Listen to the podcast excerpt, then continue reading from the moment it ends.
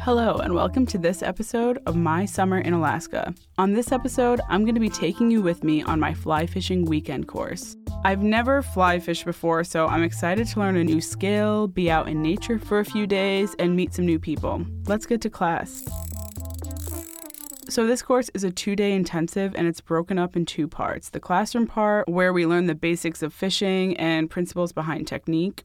Here's the instructor talking a bit about this in class. Fly lines are about 90 feet long.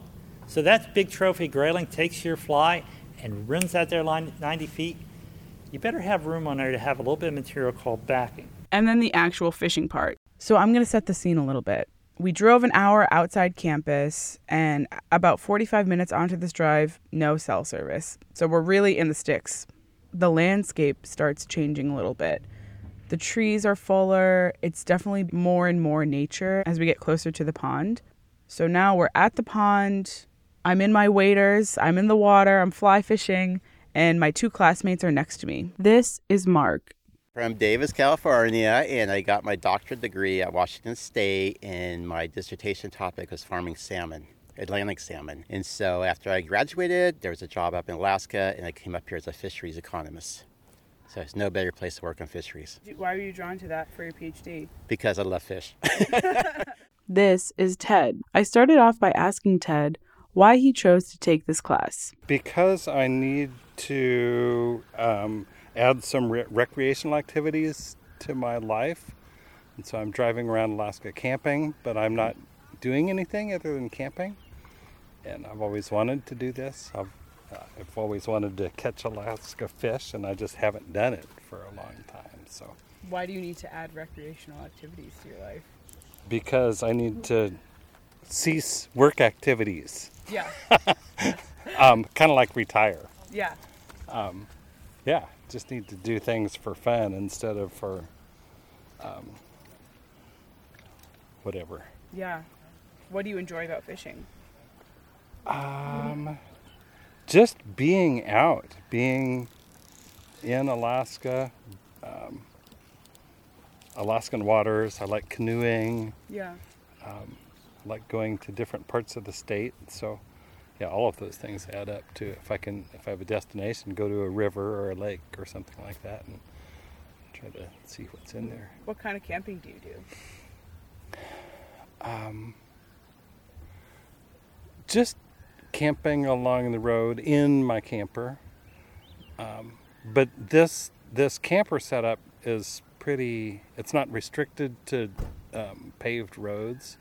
I've been on a lot of little tiny, um, not quite off-road trails, but little small undeveloped roads and things like that. Absolutely. So I can see a lot of a lot of the state that way. Mm, mm-hmm. and, and then you know, part of just being outside is for my health benefit too. Walking, standing up, doing things, hiking, all of that. Yeah, definitely. And uh, where are you from originally? I was born in Colorado. We, my family moved here when I was about 12. So I've lived in Alaska almost my whole life. I've I went away a couple of times for work or for school, but keep coming back. There it is. Thanks to Mark and Ted.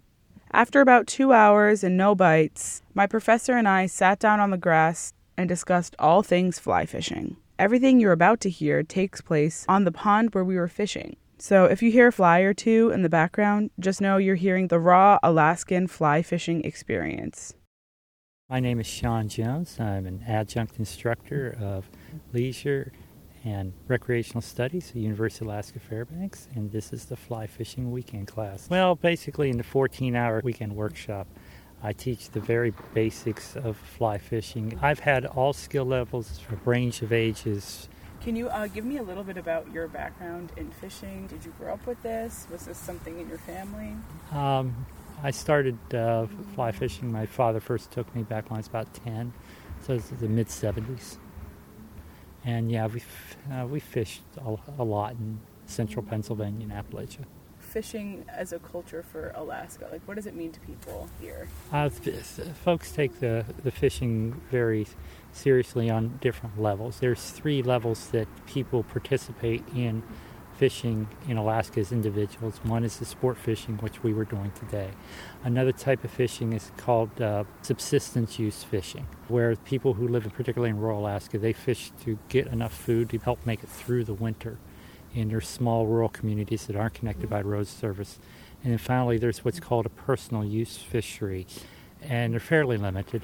Uh, they're usually salmon fisheries where we can go out with long dip nets and stick them in salmon rivers, uh, certain salmon rivers, and uh, and bring home a large amount of fish to feed their families. What are some cool experiences you've had fishing?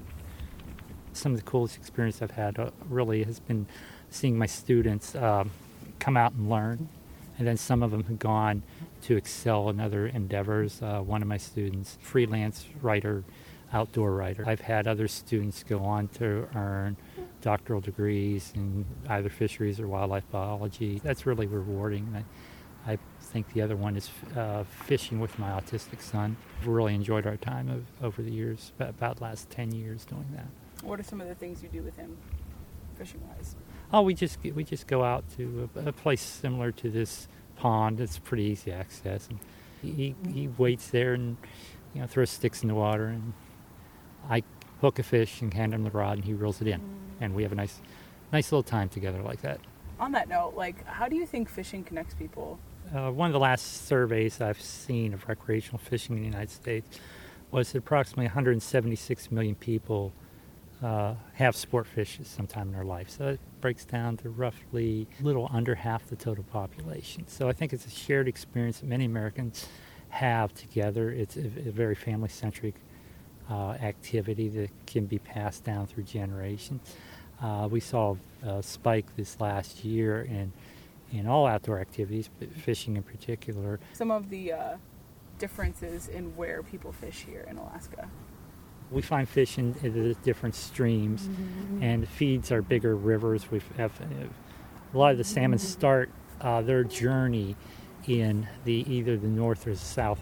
I mean, in the northwest Pacific or the north central Pacific in the ocean, and move their way inland from the bigger rivers to the smaller headwater streams. And people fish throughout those. We have some larger lakes in Alaska, not just this small pond uh, that people fish at as well. We learned in class it's not random where you place the Fish flies, fish uh, want to have three things in their cover or their home. They need to feel safe from overhead predators. They need some easy access to food, and they need a place where they can rest and not be bothered. And uh, like you said, Emily, not all areas of water are the same. You know, they, may, they might be too shallow.